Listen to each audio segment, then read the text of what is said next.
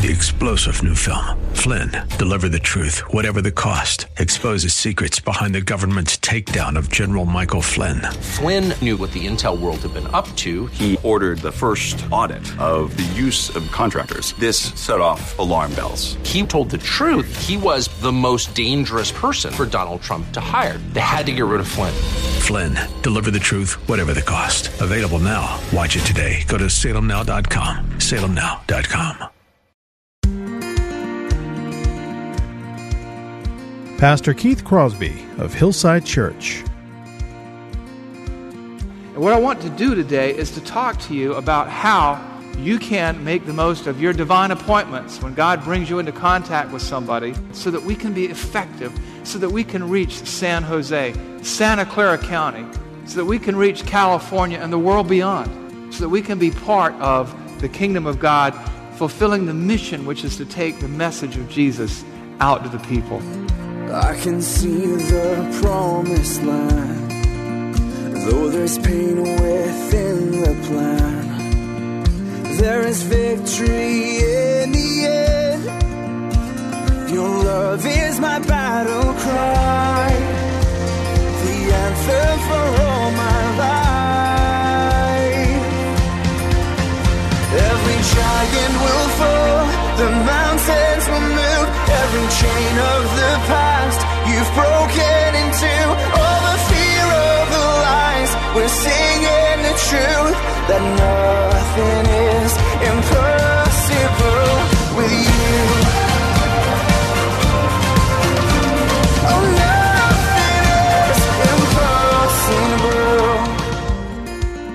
Hello and welcome to today's edition of Grace to Live with Pastor Keith Crosby, lead pastor of Hillside Church in San Jose, California.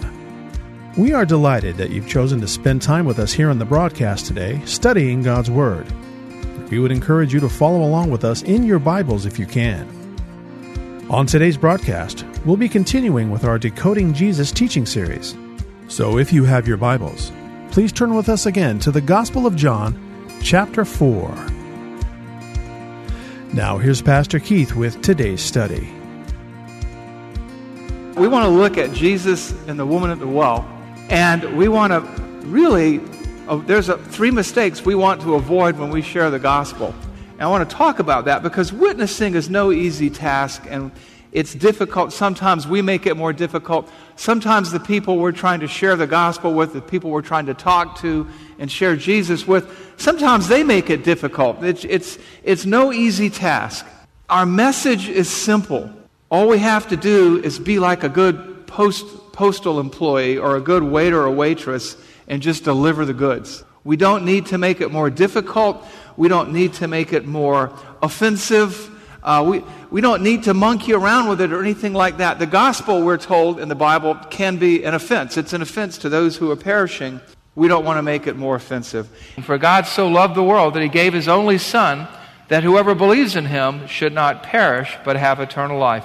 For God did not send his Son into the world to condemn the world, but in order that the world might be saved through him. Whoever believes in him is not condemned, but whoever does not believe is condemned already, because he has not believed in the name of the only Son of God. And this is the judgment that the light has come into the world, and people love darkness rather than light, because their works were evil. And then we jump to John 3:36. Whoever believes in the Son has life. Whoever does not obey the Son shall not see life, but the wrath of God remains on him.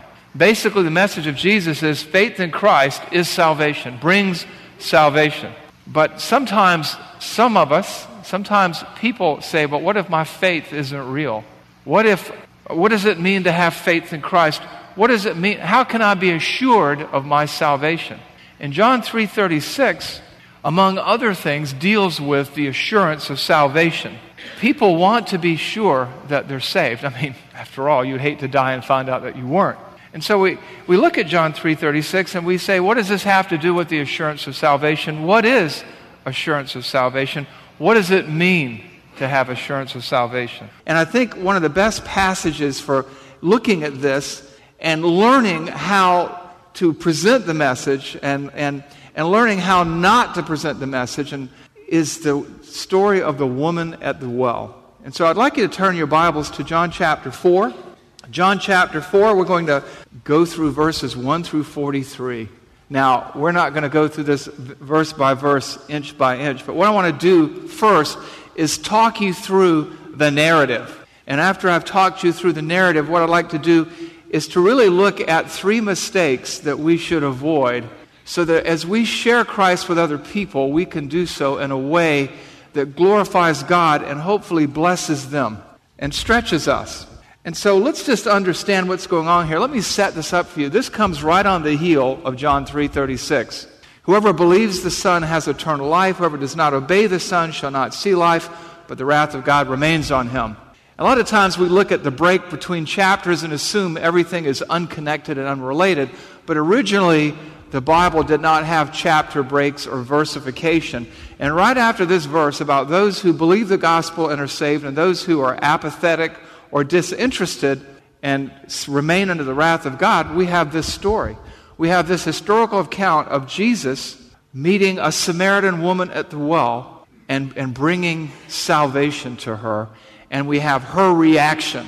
We see that she's not disinterested, but she's very interested. But things get off to a rocky start. He doesn't take her parking place and he doesn't go out of his way to offend her, but what he does is confront her with the grace and truth of her need for repentance and her need for a Savior. Let me start this off for you. Let me set the context. Jesus is on a journey. He's headed for Galilee. He goes through Samaria. Samaria was a place where the people didn't really care much for the Jews, and frankly, the Jews didn't really care much for the Samaritans. You might call it, call it a racial or a cultural tension between the two groups. And so it's at 12 noon, the heat of the day, when most people are not out in the sun, kind of like when we held, held our chili cook off, you know. And, and Jesus is at the well and he's tired and he's worn out and he sees this Samaritan woman come up and he looks, to her, looks at her and he says, Give me a drink. He says, Give me a drink. And she looks at him and basically says, You know, am I out of my mind or did you, a Jew, ask me, a Samaritan, for a drink? What's wrong with you? Don't you know we don't get along? Don't you know that we're not people who hang out together. Don't you know we don't have anything in common? It even says that Jews didn't have interactions with Samaritans. And Jesus, seizing on the moment, moves her from the temporal to the eternal. And he says in John 4:10, "If you knew the gift of God and who it is saying to you, give me a drink, you would have asked him and he would have given you living water." He found his point of contact, give me a drink, she reacts and he engages. And he does, you know what? And she sort of plays this racial thing. And he doesn't take the bait. He doesn't react, he responds. And he responds with the eternal message. If you knew how good God is, if you knew the gift of God, and if you knew who it was that said, Give me a drink, you would have asked him, and he would have given you living water. You see, what's going on here is Jesus is connecting with her, and he is reaching out to her. And when she pushes back and, and sort of brings up racial or religious differences between the two, he doesn't take the bait. He, she also says, uh, you know, later on, you know, you didn't even have anything to scoop the water out with. And, and she kind of goes back and forth between the practical and the racial and the political and the religious, and he stays on the eternal. He stays the course. He brushes aside her provocations in verses 13 and 14, he points to the futility of her secular focus and he speaks sublimely satisfying words to her about the eternal. Look at verse 14, 13 and 14. You know, she says, Here, you know, here's the well. You don't have water. Come on. And he says, Everyone who drinks of this water will be thirsty again. But whoever drinks of the water that I will give to him will never be thirsty again. The water that I will give will become in him a spring of water welling up to eternal life. So he begins with her in the concrete realm of give me something to drink, give me some water. She pushes him off. He brings it back, and then he clearly shifts the conversation to something spiritual. He's clearly indicating that there is more to this life than water, religion, and politics as she knows it. And finally, as they go back and forth, Finally, she says, Okay, I'll bite in verse 15. You know, she says, yeah, okay, give me this water so I don't have to come back here again. Let me give you some background. Usually you got water at 9 o'clock in the morning or earlier. She's out here at the heat of the day. She's probably not one of their upstanding citizens. The text will reveal later on that she's a woman with a checkered past. And she's probably there because she doesn't want to meet any of the other people from her town. And then here's this Jewish guy. She doesn't want to meet him. And he engages her, and he won't, he won't punch back, he won't push back. And finally, like a typical human being, she says, Look, give me something, give me this water. I'll take the water. Yeah, I'll take eternal life. I, want, I don't want to come back to this well. And it's kind of like she kind of leans toward the spiritual side of the equation. She's wanting God on her own terms. So, Jesus, what he does in verse 16 is he begins to reveal himself to, uh, to her. He begins to also display some uh, characteristics of uh, supernatural ability and uh, we see what happens next. He says to her, Look, go get your husband and bring him back here. And then we'll, we'll talk. We'll talk about this water. We'll, you know, and, and she says, Well, I don't have a husband. And then he kind of really shows her that the person that she's dealing with and the matter at hand is far bigger than water, politics, race, whatever. Look at uh, verses 17 and 18. Jesus said to her, You are right in saying, I have no husband, for you have had five husbands, and the one that you now have is not your husband. What you have said is true. Ouch, that had to hurt, you know. But I want you to watch what happens next, because what we see here, Jesus never backs off of his message. He never gets turned to the left or the right. He doesn't water down the truth nor does he make it tougher than it needs to be. I'm reminded that in John 1, when we read the prologue together, John 1, 1 through 18, the executive summary of the gospel, in John 1:14 it said that Jesus was full of grace and truth. And we see this here in this interaction between Jesus and the Samaritan woman. He's bringing her the truth, he's showing her grace, and he's bringing her the truth. We're reminded that the gospel stings. Sometimes for some people, the gospel is hard to hear and hard to take. It's that way naturally because no one likes to be told that they're a sinner. No one likes to be told that they have sort of a terminal eternal disease for which they cannot cure themselves. At the same time, and you see this here with Jesus, he's not making it more difficult than it needs to be. And this is something that we need to follow. This is an example that we need to take in here and use. You know, where there's all grace and no truth, it's really not grace at all. And where there's all truth without an ounce of grace, you've really done something to the truth and you've perverted it.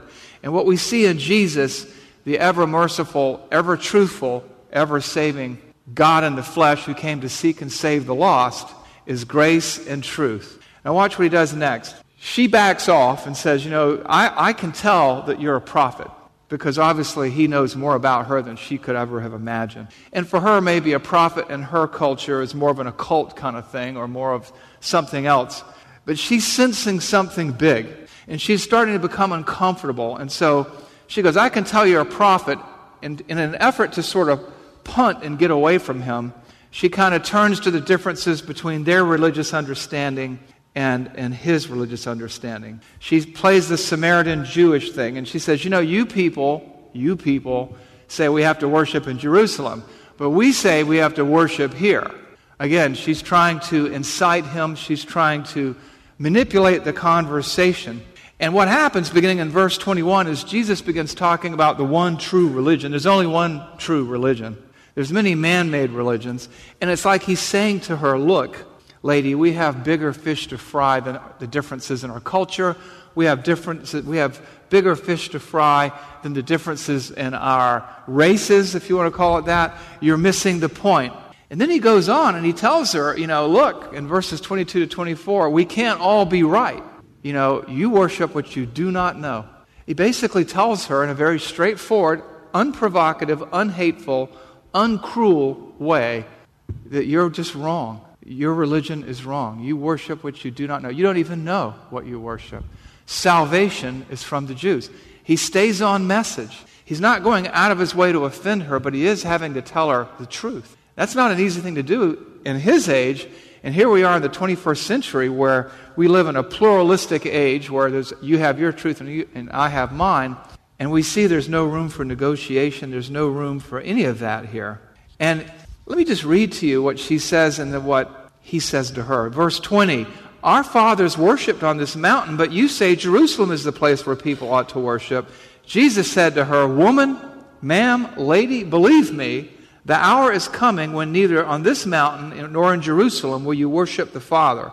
And then he goes kind of doctrinal on her. You worship what you do not know. We worship what we know, for salvation is from the Jews. Verse 23 But the hour is coming and is now here when true worshipers will worship the Father in spirit and in truth, in sincerity and in precision, in accuracy. For the Father is seeking such people to worship him. God is spirit, and those who worship him must worship him in spirit and in truth. You see, there's this full court press. He's gentle, but in, in his own, uh, he's, he's sort of unrelenting. He's not trying to hurt her feelings or make her mad or to get a rise out of her. Sometimes we get distracted and we get wrapped up in philosophies or politics and things like that. That's not what Jesus is doing her. If she becomes increasingly uncomfortable, she finally says, Look, you know, when the Messiah comes, he'll straighten us all out. And now she gets it. He, he says, She goes, Well, the Messiah will fix all this. And he goes, I am the Messiah. He doesn't water the message down. Can you imagine walking up to somebody you don't know and saying, I am the Messiah? You know, a lot of times we think we have to monkey with the message so that we don't seem too crazy when we say Jesus is the only way. But she hears that, and this is a God encounter right here. And the woman hears that, and she runs into the town and starts telling everybody. She bears witness. There's no apathy, there's no half heartedness with her. Here's a woman with a past. You know, he, he tells her she's had five husbands, and the guy she's with now isn't her husband, and all of this. And she says, Well, when Messiah comes, you know, we'll get it all straight. I am the Messiah. And she's gone.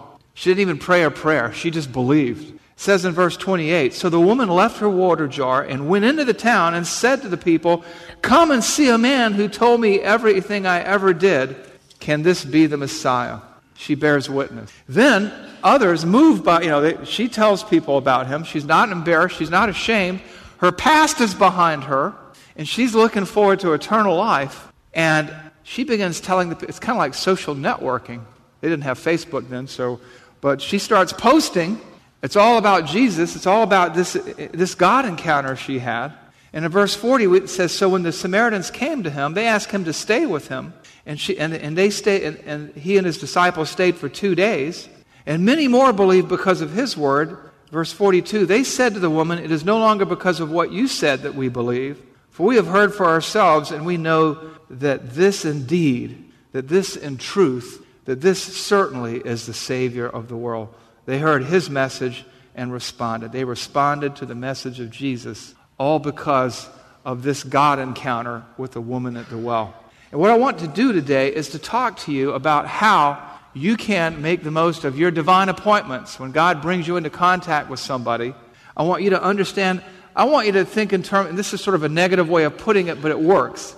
I want you to consider three mistakes that we need to avoid when we share Jesus, when we talk to people about Jesus. Three mistakes to avoid so that we can be effective, so that we can reach San Jose, Santa Clara County, so that we can reach California and the world beyond, so that we can be part of the kingdom of God, fulfilling the mission, which is to take the message of Jesus out to the people.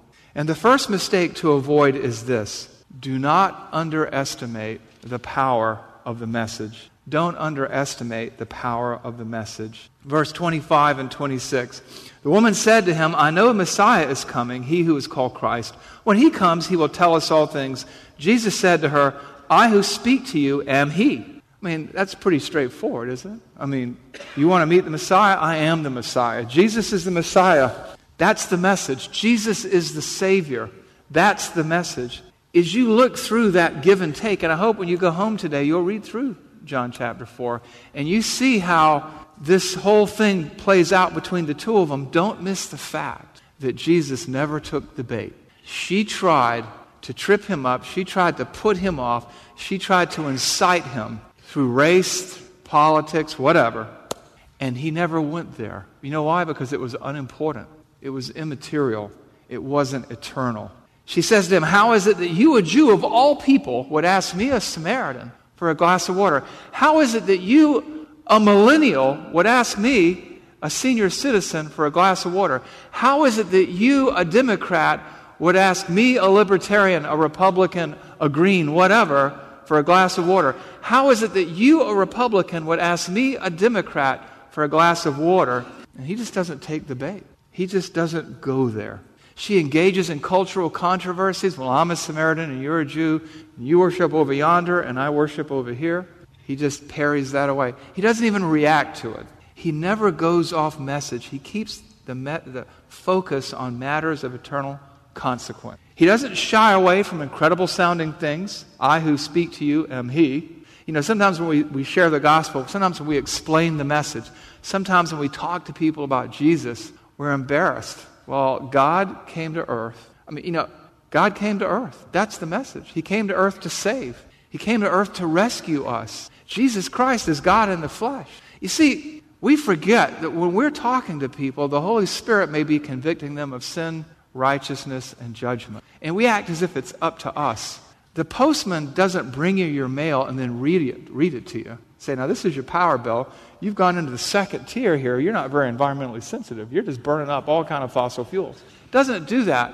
The postal service person, male or female, young or old, just delivers the message. The power is in the message. And that's all we have to do. We don't go off message, we stay on message. Let's not shy away from the message. And don't let your fears distract you. Just be faithful. Just be faithful. No one is sufficient in and of themselves to convince anyone to believe the gospel. It's a God thing.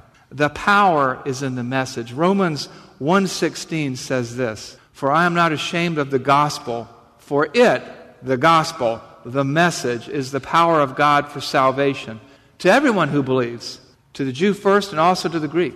It's the gospel that saves people of all cultures and races and socioeconomic and political persuasions. All we have to do is deliver the goods. One message saves all kinds of people from all kinds of places. And that message is in Romans 10 9 through 13. Because if you confess with your mouth Jesus is Lord and believe in your heart that God raised him from the dead, you will be saved. For with the heart one believes and is justified, and with the mouth one confesses and is saved.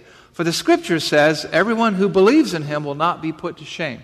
For there is no distinction between Jew and Greek, for the same Lord is Lord of all, bestowing his riches on all who call on him. For everyone who calls on the name of the Lord will be saved. We have a very simple message. Christ died for our sin according to the scriptures. He rose according to the scriptures, and in him there is eternal life. And if you trust in him, if you put your confidence and your faith in this God man, this God who came to earth in the form of a human being to do for us what we could not do for ourselves, if you would just trust in his promises, you can have eternal life.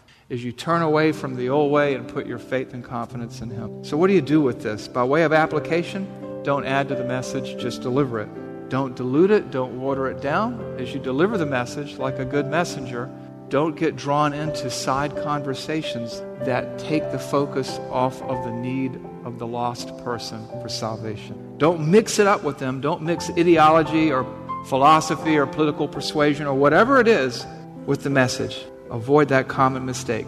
Don't underestimate the power of the.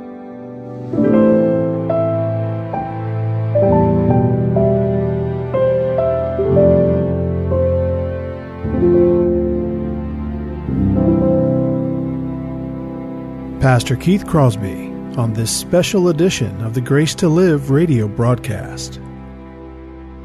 Hello, everyone, and thank you for listening today.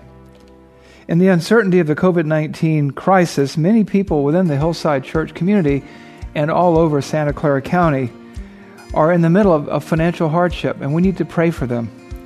And we would ask you to pray for us as well. We want to thank you for listening and supporting this ministry. But it is a listener supported ministry. And in as much as we covet your prayers, we also ask you to consider a, a financial contribution to the ongoing work of this radio broadcast.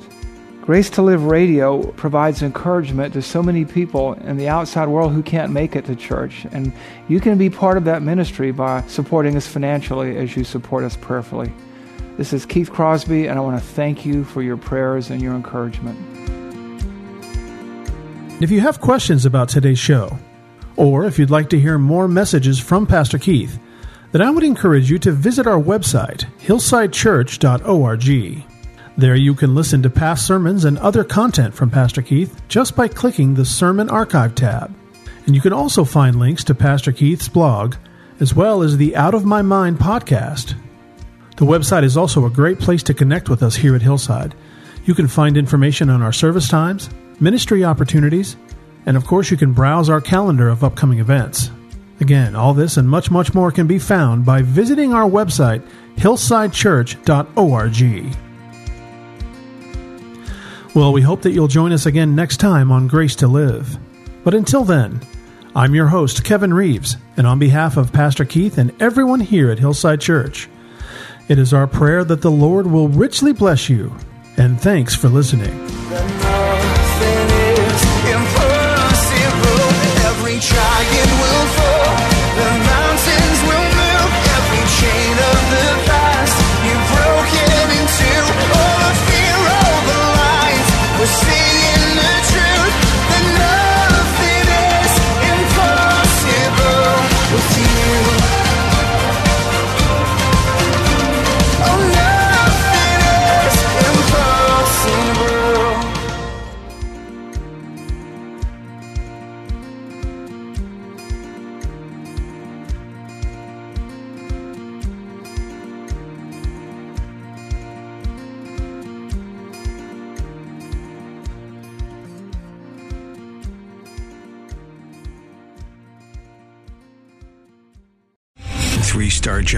Michael J. Flynn, head of the Pentagon Intelligence Agency, knew all the government's dirty secrets. He was one of the most respected generals in the military. Flynn knew what the intel world had been up to. He understood its funding. He ordered the first audit of the use of contractors. This set off alarm bells.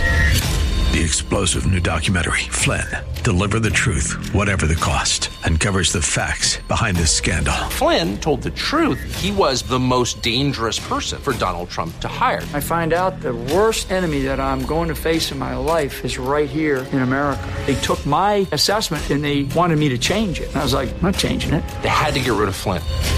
With in depth interviews, archival footage, and never before seen personal records of the man behind the headlines. I just felt like I was drowning. Flynn, Deliver the Truth, Whatever the Cost. Available now. Watch it today. Go to salemnow.com. Salemnow.com.